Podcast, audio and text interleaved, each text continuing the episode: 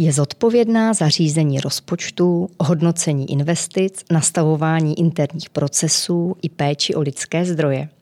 Zkrátka portfolio a zodpovědnost, které by vydalo i na deset dalších pozic. Eva Hánová, členka představenstva Čes Esko a také členka řídících orgánů několika ceřiných společností na slovenském trhu, která je nejsilnějším hráčem na poli zelené energetiky.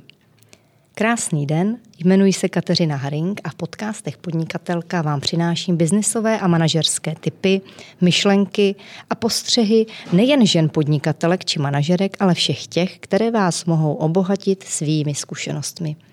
Věřím, že vás tak mohou inspirovat ve vašem dalším směřování, v kariéře, v podnikání, změně či nastartování vlastního jedinečného příběhu. Pěkný den, Evo, a moc krát děkuji, že jste přijala pozvání. Dobrý den a moc děkuji za pozvání. Jsem moc ráda, že se tady s vámi budu moc dneska popovídat.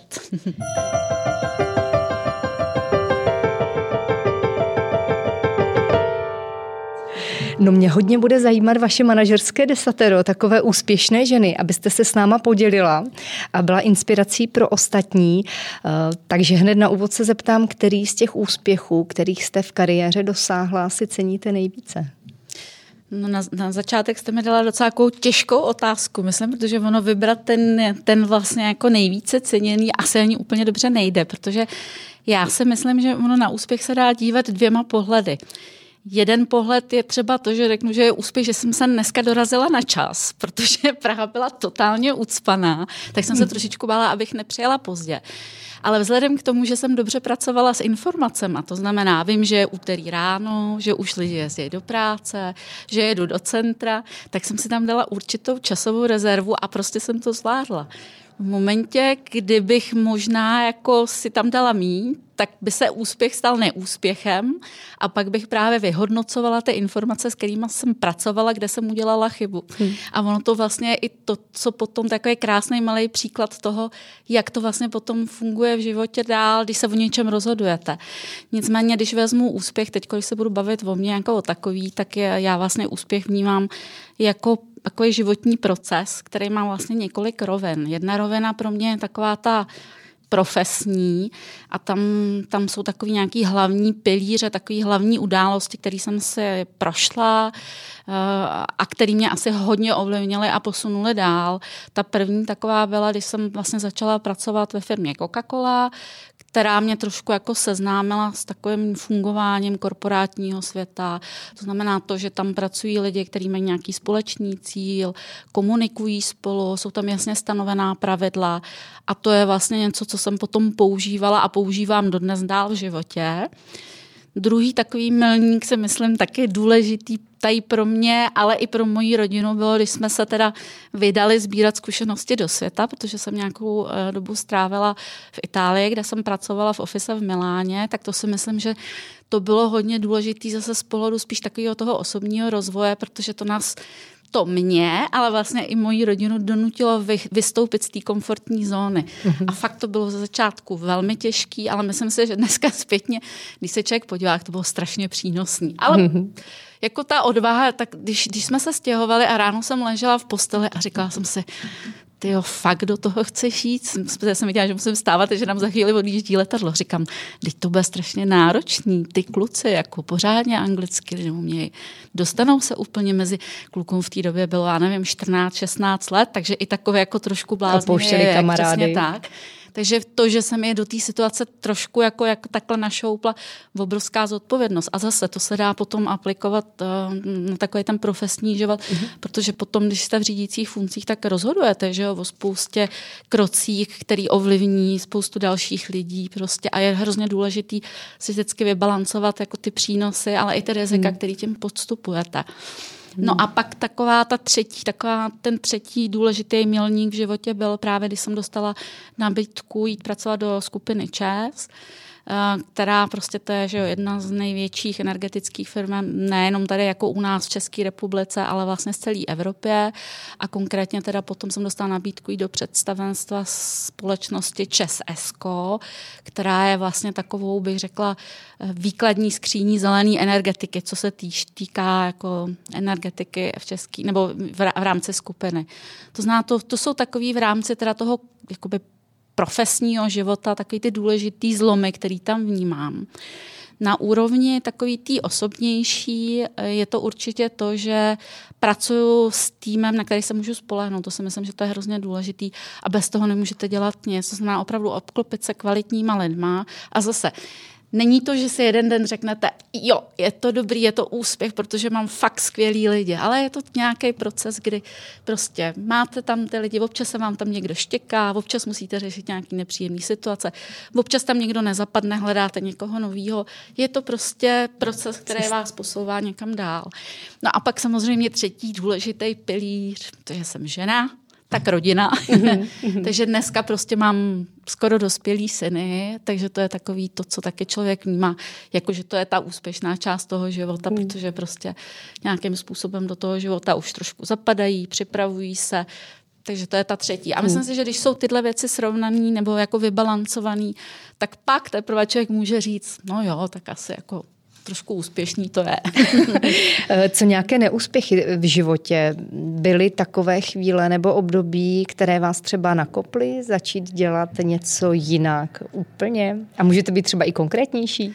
Tak více, já už jsem to asi trošku i jako zmínila, že prostě ten ten proces za tím úspěchem se neobejde bez toho, že prostě občas tam ten neúspěch je, protože vlastně Ono to je pořád pracování s informacemi a říkání si, co mi to může přinést, co tam jsou ty rizika, co, co o tom vlastně vím, co chci teď, o čem chci rozhodovat. Ono je hrozně hezký, když potom někdo přijde a řekne, ty jsi si dělala, jako tady, tady přesně bylo jasný, že touhle cestou nemůžeš jít. Jenomže si neuvědomuje, že to říká třeba rok potom, co to proběhlo, kde už ví, že jo, co se pak stalo, jaký tam byly. Takže za mě to je opravdu neúspěch, já bych ani, za mě to je hrozně silný slovo. Prostě jsou takové chybky, které děláte, které si balancujete. Říká se teda, že chyby opakuje jenom blbec, to znamená, že se z toho člověk trošku jako ponaučí. A že dostává stále dokola tu stejnou lekci. Tak, no, to, to je právě špatný. Když jako jednou dostanete, tak pak, pak byste s tou informací měla pracovat dál. No.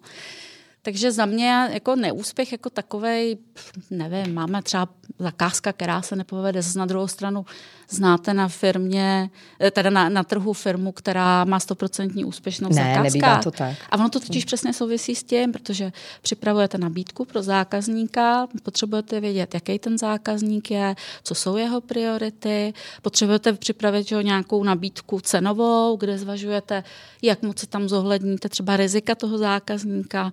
Teď to takhle všechno jako sečtete, potrhnete, něco vám vypadne a teďko buď se trefíte, nebo se netrefíte. Když se netrefíte, tak si to budete projíždět znovu a říkat si, hm, tak tady asi to nebylo úplně dobře, jo? tady jsem měla málo informací. No a opravdu to je o tom, že musíte si furt balancovat ty věci, protože nemůže to být úplně hozený na stranu jako toho zákazníka, protože vy tam potřebujete mít samozřejmě nějaký jako rezervy, jistoty, potřebujete vydělat peníze, abyste mohla zaplatit svoje lidi. Ale na druhou stranu zase musíte brát v úvahu taky to, co potřebuje ten zákazník. No. Tak mě napadá, jak podle vás vznikají ty chyby, když to nebudeme nazývat neúspěchem, to už je potom jakoby třeba subjektivně vzáno, mm-hmm. bráno, ale kde vznikají podle vás ty nebo díky čemu vznikají ty chyby v tom procesu, tak jak jste to teď vlastně popsala?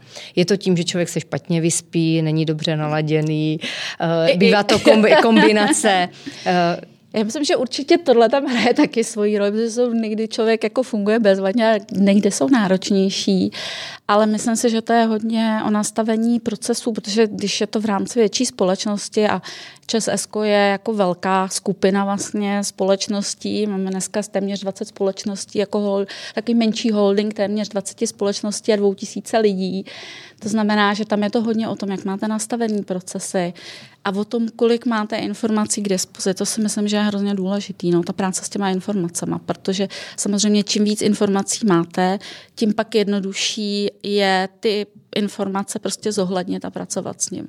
Hmm. Jaké vlastnosti si myslíte, že musí mít žena, která chce opravdu prorazit, eh, nebo řekněme prorazit, dostat se na vysokou manažerskou pozici? Jsou vlastnosti, které by měla mít a třeba jsou stále u těch žen ojedinělé? No já si myslím, že asi podobný jako muž. že tam úplně jako, si myslím, jako rozdíl jako takovej není. Větší dravost bychom měli mít? Já si myslím, že je to o tom, že musíte pracovat s musí mít to, to už jsem vlastně zmiňovala na začátku. Za mě je hrozně důležitý mít kolem sebe lidi, na který se můžete spolehnout, s kterými pracujete, který motivujete, inspirujete, kterým dáváte jakoby směr, že jo? to je hrozně důležité, aby byla nějaká společná vize, kam se jde, ale to jsou přesně jako, myslím si, věci, které jsou jakoby specifický ne přímo pro ženy, ale prostě pro manažery jako takový. Mě totiž dneska i trošku takový to, takový to, jako že ty ženy, jako měly bychom jim dát větší šanci, jako 30%, eh, ve, 30% žen ve vedení, to by mohla být mhm. ta správná balance. Mě to trošku jako ženu uráží. Protože, Jak byste to řešila? Protože, no ne, protože já no. si totiž myslím, že my ženy jsme strašně šikovní a strašně bojovní. My vlastně nepotřebujeme, aby nás jako takhle zvýhodňovali. Co my potřebujeme, aby jsme měli vytvořené podmínky, aby jsme se mohli balancovat kariéru, a rodinný život. To si myslím, že je hrozně důležitý, protože to potom, že máme konkura chlapům, to zvládneme levou zadní. Že jo? no, ale jsme dostatečně průbojné, možná ne? Já si myslím, že jo. Když, když se nám dostane správného prostoru, tak si myslím, že určitě. Ale Nevykašlem to... se na to někdy, jako když cítíme, že mají ostřejší lokty ti chlapy? Mm, já si myslím, že je pravda, že my jsme takový jako citlivější. Je pro nás hrozně důležitý to, aby byla jako rodina v pohodě, v pořádku. A v momentě, kdy se dostaneme třeba do bodu, kdy řešíme teda jako, jo, mám tady tu rodinu, ale tady potřebuju teďko fakt jako trošku vystrčit lokty, protože... Prostě chci, cítím, že na to mám, jdu Tak, zatím. přesně tak. Tak samozřejmě v té situaci máme trošičku tendenci jako jít spíš tou cestou jako tou ženštější, to znamená jako k té rodině, ale...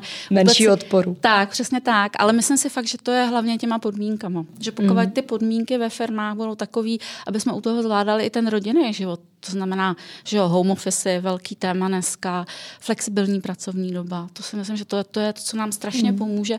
A ono nás to potom právě potom i vyprovokuje k tomu, když uvidíme, že to jde, tak aby jsme byli průbojnější.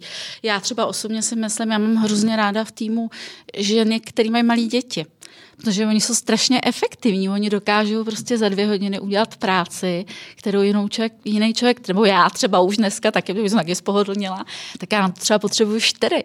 Protože oni tím vědí, že vědí, že se musí jako postarat o ty děti a potom si, takže pro mě i ta flexibilní doba, kde prostě mm-hmm. oni nemusí dělat v té době, kde zrovna, mm-hmm. jo, jako je ta standardní mm-hmm. pracovní doba, mm-hmm tak si myslím, že to je pro ně taky hrozně důležitý. No a nesmí se bát, ale říkám, to my jsme nemáme. Vemte si, když vidíte malí děti, tak většinou holky jsou daleko větší bojovnice jak kluci. kluci Možná se to jenom mění v poslední době, ne? Možná nějakým vlivem. je podle vás něco, co by třeba um, žena, pokud chce takovou vysokou manažerskou pozici získat, ne, dělat neměla? No neměla by, neměla by se z ní stát chlap právě, že by měla využívat takový to, co v nás je. Já jsem, že my jsme hrozně jako Empatii. jako empatický, mhm. přesně. Mm-hmm. My jsme hrozně empatický, dokážeme um, jako zaregistrovat, když se něco děje mnohem rychleji, třeba než, než muže. A to si myslím, že to je hrozně důležitý a toho bychom se nikdy vzdát neměli.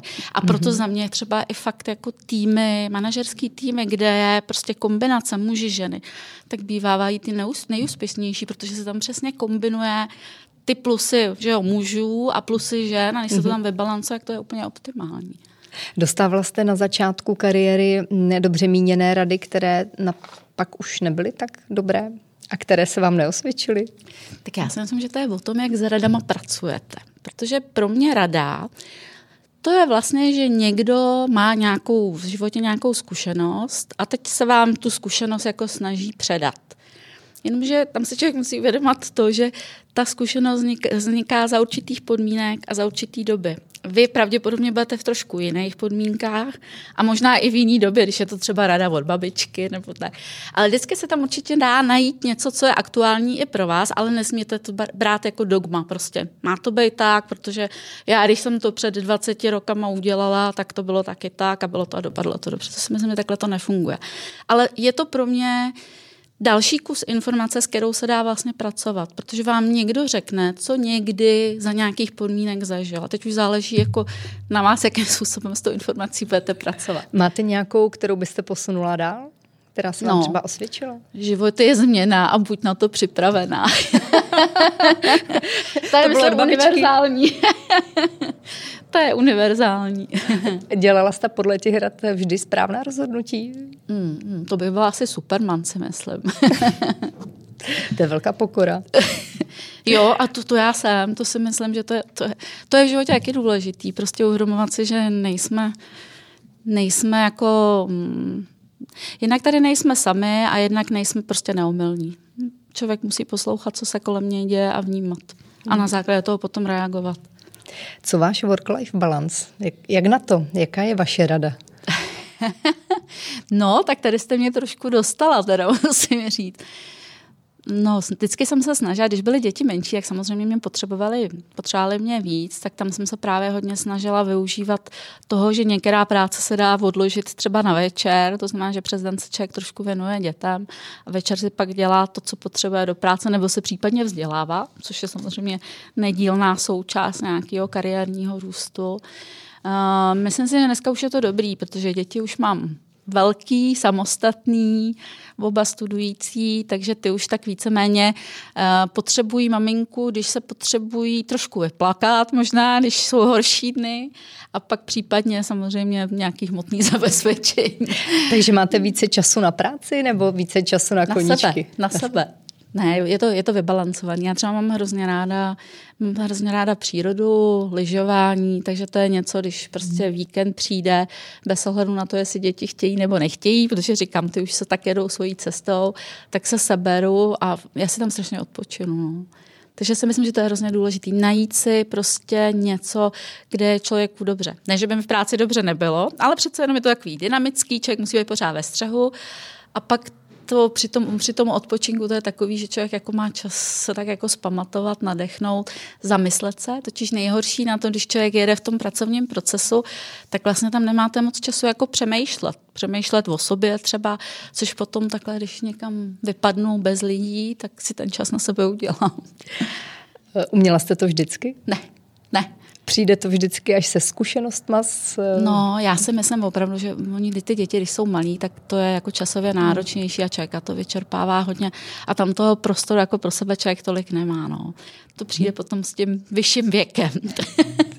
Pojďme se pobavit o ČES Esko, protože to je nejsilnější hráč na poli zelené energetiky. Nevím, zda jenom tady v České republice nebo i v Evropě, to mi určitě do, doplníte. Já jsem se na webu eh, dočetla, že jste vlastně lídrem v oblasti efektivních, úsporných a ekologicky šetrných řešení pro firmy, obce i stát. Čemu všemu se vlastně ČES Esko věnuje? Já narážím na to, že mm, více je, že jste vlastně členem skupiny ČES a že je pořád jakoby více vidět jakoby celá ta skupina, ale že možná málo lidí ví, čemu se Čes věnuje, tak jestli nám to můžete přiblížit. Mm-hmm. Já jsem to už taky trošku zmiňovala uh, na začátku. My jsme vlastně taková ta, nebo byl jsme takový ten předvoj toho, co se dneska intenzivně začíná dít. To znamená, že opravdu ta, eh, ekolo, ta ekologie a zelená, zelená energetika, to přichází, teď je to hrozně moderní, nebo moderní, ono to je vlastně nezbytný pro budoucnost naší, aby jsme tady vůbec mohli fungovat. Takže my jsme vlastně už s tím začínali trošičku dřív.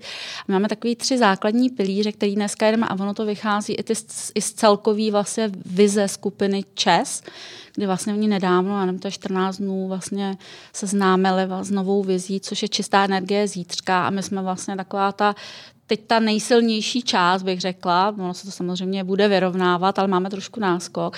Máme takový tři základní pilíře vlastně, kterým, kterým oblastí, kterým se věnujeme. Jedna je uh, energetika budov, kde děláme takový ty chytrý budovy, uh, téměř sobě stační, nenáročný na, na, energie, na energie. Uh, máme některé velice úspěšné projekty za sebou, jako je třeba tady Rudolfínu v Praze, nebo Národní divadlo, to jsou takový výkladní skříně, kterými se můžeme chlubit, co vlastně dokážeme. To je jedna část. Druhá část, která je, nebo druhý pilíř, vlastně, na kterém pracujeme, tak to je uh, energetika uh, průmyslu, což právě začíná být teď takovým velmi silným tématem, protože se baví že o, o odstupu, o odsunu od uhlí, vlastně o zelenění energetiky, tak to jsou ty přesně ty témata, které teď vybrují společností. A my máme tu výhodu, že už v této oblasti se pohybujeme delší dobu, to znamená, že opravdu tam to know-how máme a jsme připravení vlítnout Hodat. na trh. Mm. Tak. A pak ta třetí oblast, to je taková ta, my tomu říkáme zelená energetika a to jsou fotovoltaické eh, elektrárny, dobíječky, akumulace. To znamená všechno to, co bude nezbytné pro to, aby když se chceme opravdu odklonit od, to, od té uhelné energie, a mohly fungovat tak, jak jsme vlastně zvyklí jako lidstvo dál, tak je potřeba nějaký náhradní zdroj a tam přesně tyhle ty věci patří. Mm. Jak dlouho to podle vás bude trvat? Já si myslím, že to bude strašně rychlý.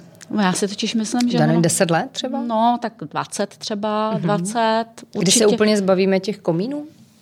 No, to já myslím, že závazek je do roku 2050, jestli si dobře pamatuju. No. A myslíte si, že to bude dobře? Já si myslím, že jo. Já si jo. myslím, že jo, protože ten tlak jako na společnost je veliký. Myslím si, že jsou připravený obrovský zdroje financování, což si myslím, že je hrozně důležitý. Protože pokud eh, máte jako za co, tak potom samozřejmě to je rychlejší. A já tu dnešní v dobu vlastně vnímám, ono se to fakt strašně jako posouvá dopředu a ono to je trošku jako průmyslová revoluce prostě někde 18. 19. století, kde se ten změt, tota, svět totálně změnil vlastně během, během z pohledu historie pár let, že jo? a teď nás čeká vlastně něco podobného, protože ta změna jako společensky bude obrovská. No. Ale bude postupná, ne? To nebude tak rychle. No, no tak postupná samozřejmě bude, ale to, to bylo i, že jo, těch pár, pár, pár stovek let zpátky, jako když se to měnilo. Nebylo to tak jako ze dne na den. Bude to postupný, ale ten tlak bude veliký. Ono ty sílící tlaky na, na to jako přemýšlení, aby člověk se k planetě choval správně, eh, na tu na dekarbonizaci je obrovský dneska. dneska. Hm, já už mám zkušenost, že jsme chtěli na Slovensku financovat jeden projekt, tak eh, jsme měli problém s jednou bankou, protože oni řekli, no jo, ale vy patříte do skupiny, která prostě jako produkuje nebo zpracovává uhlí a nám to kazí koeficient a prostě my s váma do spolupráce jít nemůžeme.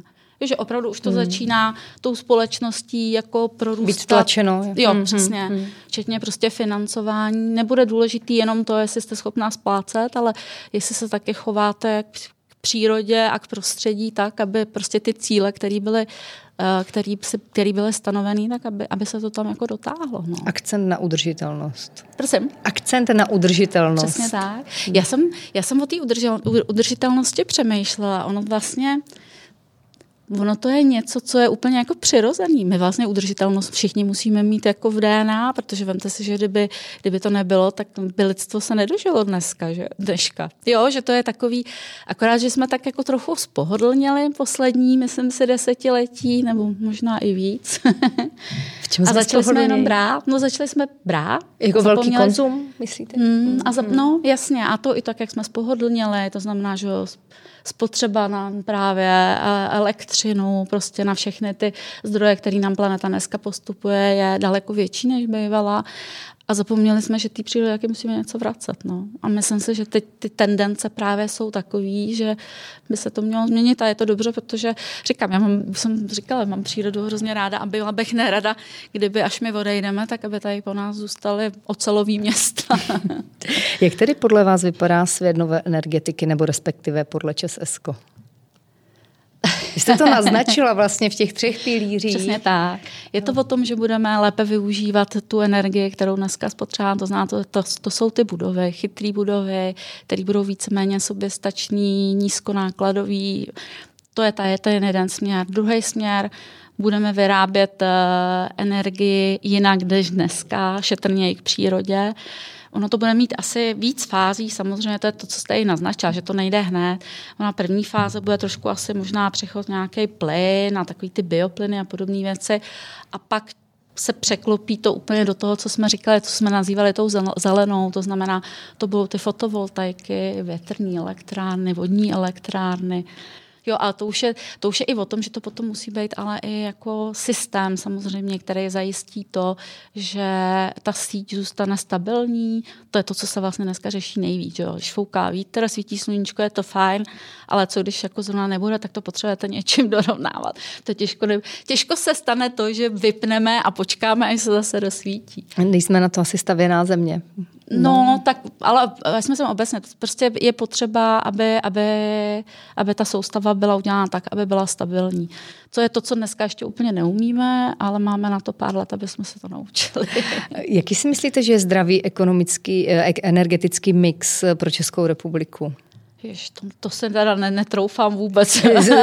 Právě protože na to kolují různé debaty, nebo jsou různé debaty, kolik má být větrných, kolik má být fotovoltaických, zda vůbec nějaké uhlí zda a kolik eh, Tak prostě uhlí to dalších. víme, že nebude. To víme, že nebude, ano. Eh, myslím si, že pro nás určitě bude důležitá jaderná energie, to si myslím, že bez toho se neobejdeme.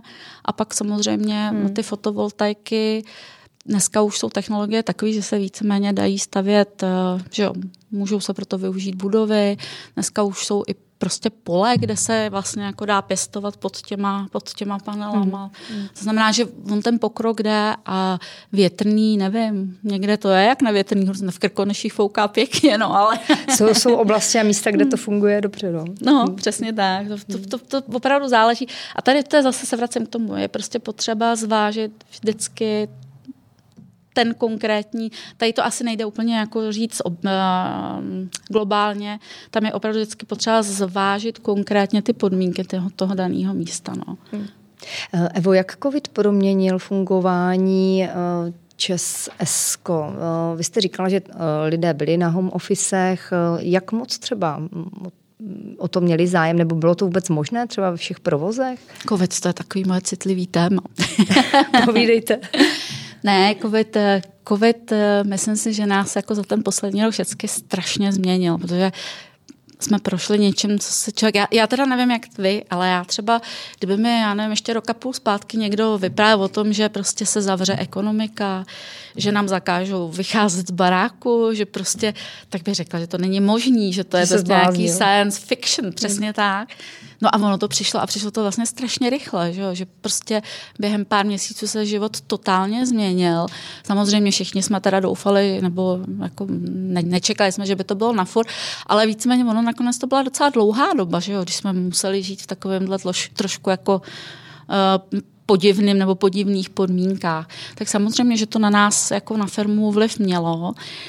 Ten loňský rok byl, byl pro nás hodně náročný i ekonomicky, protože to je, a zase vracím se pořád k tomu začátku, kde jsme se bavili úspěchy, neúspěchy a ponaučení, tenkrát jsme, nebo před tím rokem jsme vůbec nevěděli, co to bude znamenat. To znamená, vlastně jakákoliv reakce na to byla hrozně těžká a, a myslím si, že to se netýkalo jenom nás jako, mm-hmm. uh, jako čas ESCO, ale to bylo vidět i že, kroky, které přijímala vláda prostě, že to bylo nový, tak se vlastně zkoušelo, co, co funguje, nefunguje, jak se v tom dá. Mm-hmm. Je pravda, že ten letošní rok už byl trošku jiný, aspoň teď z pohledu toho, jak jsme mm-hmm. fungovali my, protože už jsme trošku věděli, jako co to v ekonomice dělá. Už jste mohli plánovat? Už jsme, už jsme mohli začít přesně tak, už jsme mohli začít plánovat, co budeme dělat, prostě, jestli máme třeba, co se týká, my jsme měli minulý rok hrozný problém s komoditou, to znamená, jak máme reagovat na to, když prostě se zavřou fabriky. Hmm takže opravdu tam bylo vidět to, že ten, ten posun se tam, ten tam nastal, jo. ale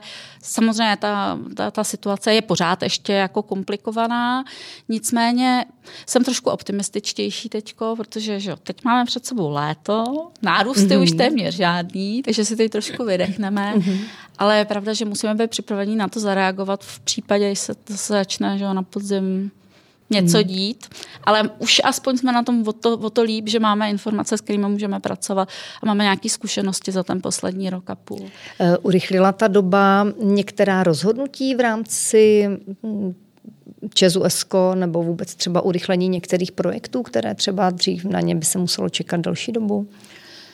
No, eh, já spíš to vezmu asi teď z pohledu tý, jakoby toho interního fungování, protože to znamenalo samozřejmě hodně, jako, hodně velkou změnu pro interní fungování, kde vlastně my do, do covidu třeba home office jsme nepoužívali téměř vůbec a pak najednou jsme začali využívat téměř na 100%, že jo, protože prostě protože prostě to jinak nešlo.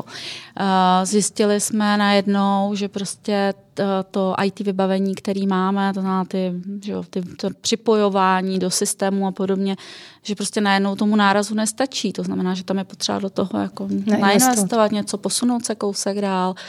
Zjistili jsme i, jakým způsobem vlastně komunikovat se zaměstnancem, když jsou jako na home office, jak nastavit pravidla, aby jsme vlastně dokázali fungovat dohromady. Takže to bylo, to si myslím, to byla velká změna a určitě z toho budeme čerpat i dál v době pokovidové, protože mm-hmm. myslím si, že nějaká, jako, nějaká balans mezi home officem a vlastně jako prací v office tam určitě nastane. Bude to znamenat, že pravděpodobně ofisy budou jinak vypadat, protože když lidi budou dva dny doma a tři dny, tři dny v kanceláři, tak pravděpodobně nebudou mít svůj přidělený stůl, ale bude se nějak mm-hmm. šérovat. To znamená, ty změny budou jako veliký, si myslím. No. A už se dějí. A už se dějí, ano, už se dějí. A myslím si, jako, že někteří to i, nebo někteří, já si myslím, že ono opravdu potom, když se v tom člověk naučí fungovat, tak ono to může být i přínosem, že jo. No. Že tam vidíte výhody. Jo, jasně, no jasně. Jsou no. nějaké tendence třeba mezi zaměstnanci, které jsou třeba jiné, než byly právě před tou covidovou dobou? Jak vy jste no, chtějí, zmín... chtějí víc chodit do práce, než být na home office. Opravdu? tak to je, to je pozitivní možná. Ne, ne, Čiž... opravdu zjistili jsme, ne, ne je to fakt o, o tom, o té rovnováze, protože jsme opravdu zjistili, že práce z doma fajn, i já třeba, když jsem doma, tak člověk udělá spoustu takový té práce, kde potřebuje být jako nerušený, takový víc Deep work, tak, ale neobejde se to bez toho, abyste se vlastně viděla s ostatníma a abyste si některé věci říkali a vlastně zjistíte, že když potom debatujete, tak uh, přichází spousta nových myšlenek, nápadů, že jo, protože prostě mm-hmm. víc lidí, když no, reaguje na jedno téma, přes, přesně, přesně. Mm-hmm. A to by chybělo, protože to, když jako, sice tým si třeba jsou hrozně fajn, jakože jo, můžete spolu mluvit, ale nenahradí to to, když sedíte v jedné místnosti a bavíte se na jedno téma. Člověk je no. tvor společenský. Jo, přesně tak. Potřebujete k tomu ten sociální kontakt. Evo, vy jste velmi optimistický člověk, nebo alespoň takhle na mě působíte. Když máte těžké chvíle, máte nějaké oblíbené moto nebo citát, který mám si a, řekněte? Mám a trošku ho, eh, trošku ho pozměním, abych nebyla vulgární. Hlavně se z toho nehroutit. ne, jako já si myslím, že tohle fakt je hrozně důležitý. A, a platí to na oba směry. Když se vám daří, některý lidi ten mají tendenci být strašně jako, teď jsem ten největší bourák na celém světě, prostě nikdo je víc. Jakože se strašně přeceňujou. A na druhou stranu, když potom se nedaří, tak zase propadají do takových těch depresí, že všechno špatně. Já si myslím, že to, že člověk se pohybuje že v nějakých výkyvech, že jednou se daří víc a jednou míň, to prostě k tomu životu patří, s tím se musíme smířit a přesně se vždycky z toho jako vzít to, že se něco naučí člověk dál, z čeho potom čerpá dál a to je hrozně důležitý. Nebo jak říkala vaše babička, že změna je život, život. a buď na to připraven. Tak, přesně. Eh, Evo, moc krát děkuji eh, za velmi milý a inspirativní rozhovor. Přeji vám všechno dobré, ať se všechno daří v práci, v osobním životě a budu se těšit, že si popovídáme někdy opět o tom, kam se nám posunula zelená energie. to už budeme vědět víc. Budeme chytřejší. Mějte krásný den a děkuji. Děkuji vám také, děkuji moc. Naschledanou.